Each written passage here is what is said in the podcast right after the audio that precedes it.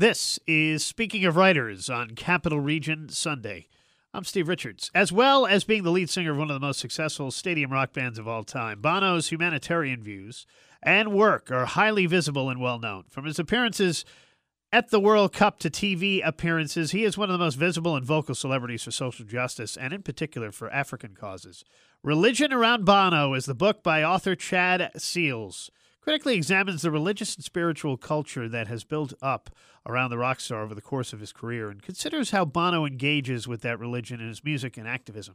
Tracing Bono's career from this background in religious groups in the 70s to his rise to stardom in the 80s, Religion Around Bono examines the religious and spiritual forces that left their mark on him. Chad Seales is Associate Professor of Religious Studies at the University of Texas at Austin is the author of The Secular Spectacle Performing Religion in a Southern Town. Happy to have Chad Seales join me now here on Speaking of Writers. Chad, welcome to this program. Thanks, Steve, for having me on. I appreciate it. So, why this book on religion around Bono for you, first off? That's a good question. I grew up, like uh, many others my age, in this kind of the 80s uh, and 90s, in which U2 was kind of the top of your playlist. Um, well, back then, I guess, with CDs. But um, when I was in graduate school and studying American religious history, I was just struck early on about how Bono sort of his open secret about his evangelicalism um, fit within a strand of American revivalism of evangelical ministers and preachers. But unlike Billy Graham, um, Bono was not um, asking you to convert at his concerts to Jesus or save your soul, and rather he was asking you to convert to his causes of giving towards Africa. And so I was taking courses on globalization theory at the time, and then was just struck how those two things came together this kind of evangelicalism in secular form and pop culture, and then this connection of Africa to global markets, and Bono being at the middle of all of that. Chad Seales is my guest here on Speaking of Writers. His book is Religion Around Bono, the son of a Roman Catholic father, Bono was, and an Anglican mother.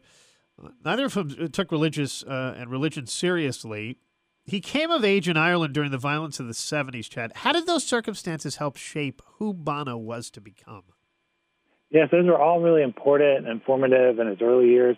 The, he refers oftentimes to those two things. One that you mentioned, his mother and father coming from both sides of this religious divide in Ireland of Catholics versus Protestants, and seeing in his parents the love for each other as transcendent of this religious conflict. So at the very beginning of his life, he was seeing organized religion or religion in general as something that gets in the way of a relationship with God.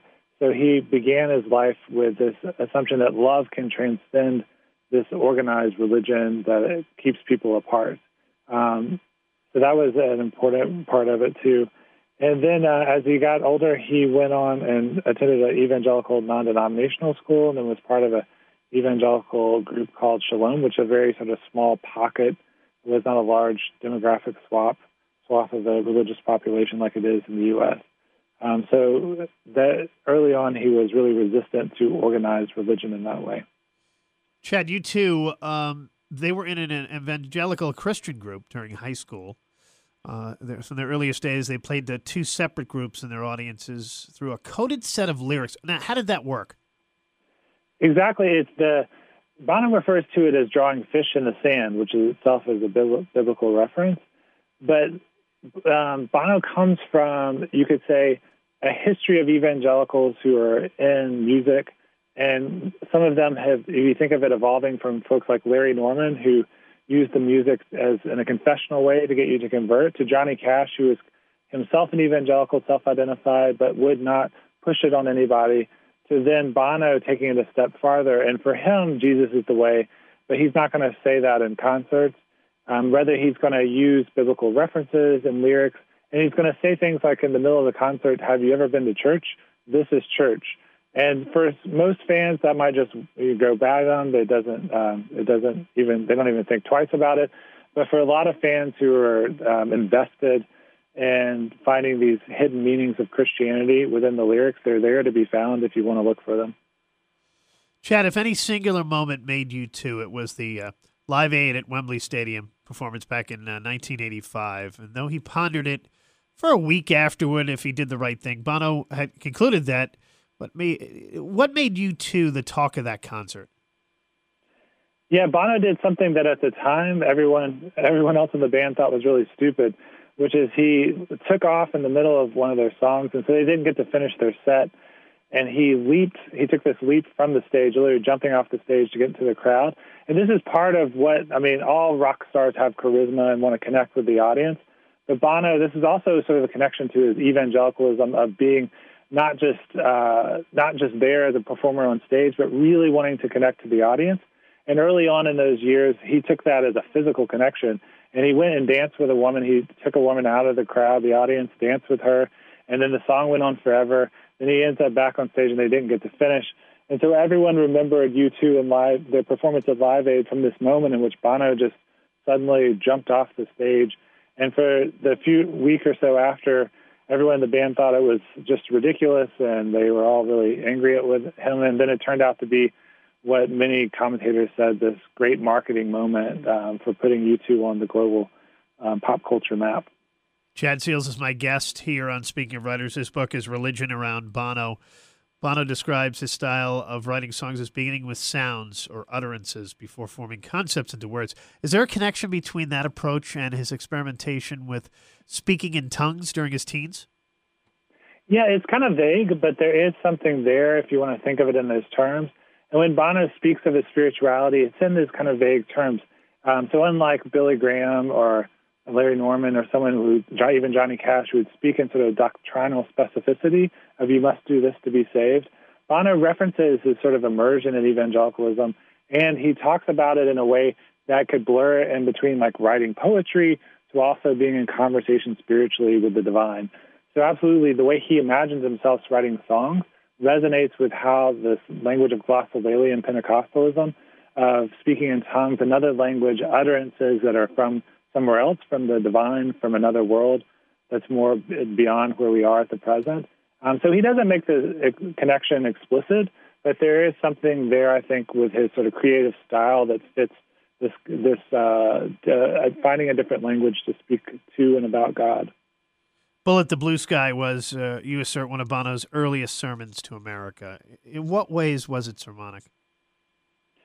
It was sermonic in the sense that it has this arc um, through the song of, if you think of a sermon as pointing out sins, um, one of the things Bullet the Blue Sky does is point to the sins of American empire, of military intervention, and uh, Central America in particular in the 1980s. It's sort of a song cast against the Reagan era politics, which just as a quick note, there's a, a lot of the sort of um, sermons against empire and American globalization are also, if you look at the actual practices Bono promotes in economic terms, support that empire, which is another conversation. But um, in that sense, it's sermonic in the sense it points out sins and then it gives a resolution that if you put it in context of the concerts, um, it's this part of the sermon that points to the sin, and then it leads to the reconciliation of that sin through Dr. Martin Luther King. So usually in U2 shows, Rattle and Hum will go quickly into In the Name of Love, and The Streets Have No Name, which many refer to as sort of part of the secular hymn book of pop culture now, which is um, this land or vision of something transcendent, which probably is heaven. You liken Bono's performance techniques to those of a 19th century revivalist preacher. What liturgical tools does he employ to engage the audience? Yeah, Bono is comparable if you put him in the history of American evangelicalism, and thinking not just in terms of the U.S., but evangelicalism is connected um, historically to um, Western European British revival traditions. And so the biggest shift in the history of evangelicalism in terms of revivals, of getting a preacher to convert others to through saving their souls is you think of Jonathan Edwards and the early American scene of the First Great Awakening, right on the edge of, of the American nation state. And Edwards thought a, a revival was a miracle. It was something that God did, and you couldn't predict it. You wouldn't know when it was going to happen. And then if you go a, a couple decades closer to the present and you look around the 1830s, and there's this guy, Charles Finney, in upstate New York, who says, no, no, no, revivals are not a miracle. They're, in fact, humans can have agency in creating them. And so Finney compa- compares the revivalist to a farmer. And a farmer looks at the field and doesn't just watch to make sure things grow. In fact, the farmer has techniques that the will use to grow the to sow the seeds. And God may bring the sun and the rain, but the farmer has these techniques. And that's what Finney thought revivalists should do: is have modern revival techniques. And he famously developed this one called the anxious bench, in which she would bring people out of the crowd, the audience, and say, if you're contemplating your salvation, sit on this bench, and then you can, uh, uh, we'll pray for you. So it's a kind of form of peer pressure. And those are the tactics that Bono uses at the present, which is at concerts, he calls out people in the audience. Bill Clinton, Beastie Boys are in the house. They're up in a luxury box. And he does this at a moment when he's presenting his vision of doing good works in Africa. The book is Religion Around Bono, the author Chad Seales. Chad, thank you so much for joining me. Thanks so much, Steve. I really appreciate it. And this is Speaking of Writers, and that is Capital Region Sunday, a production of Town Square Media Albany for this week. Thank you for listening. We'll be back again next week with another edition. I'm Steve Richards.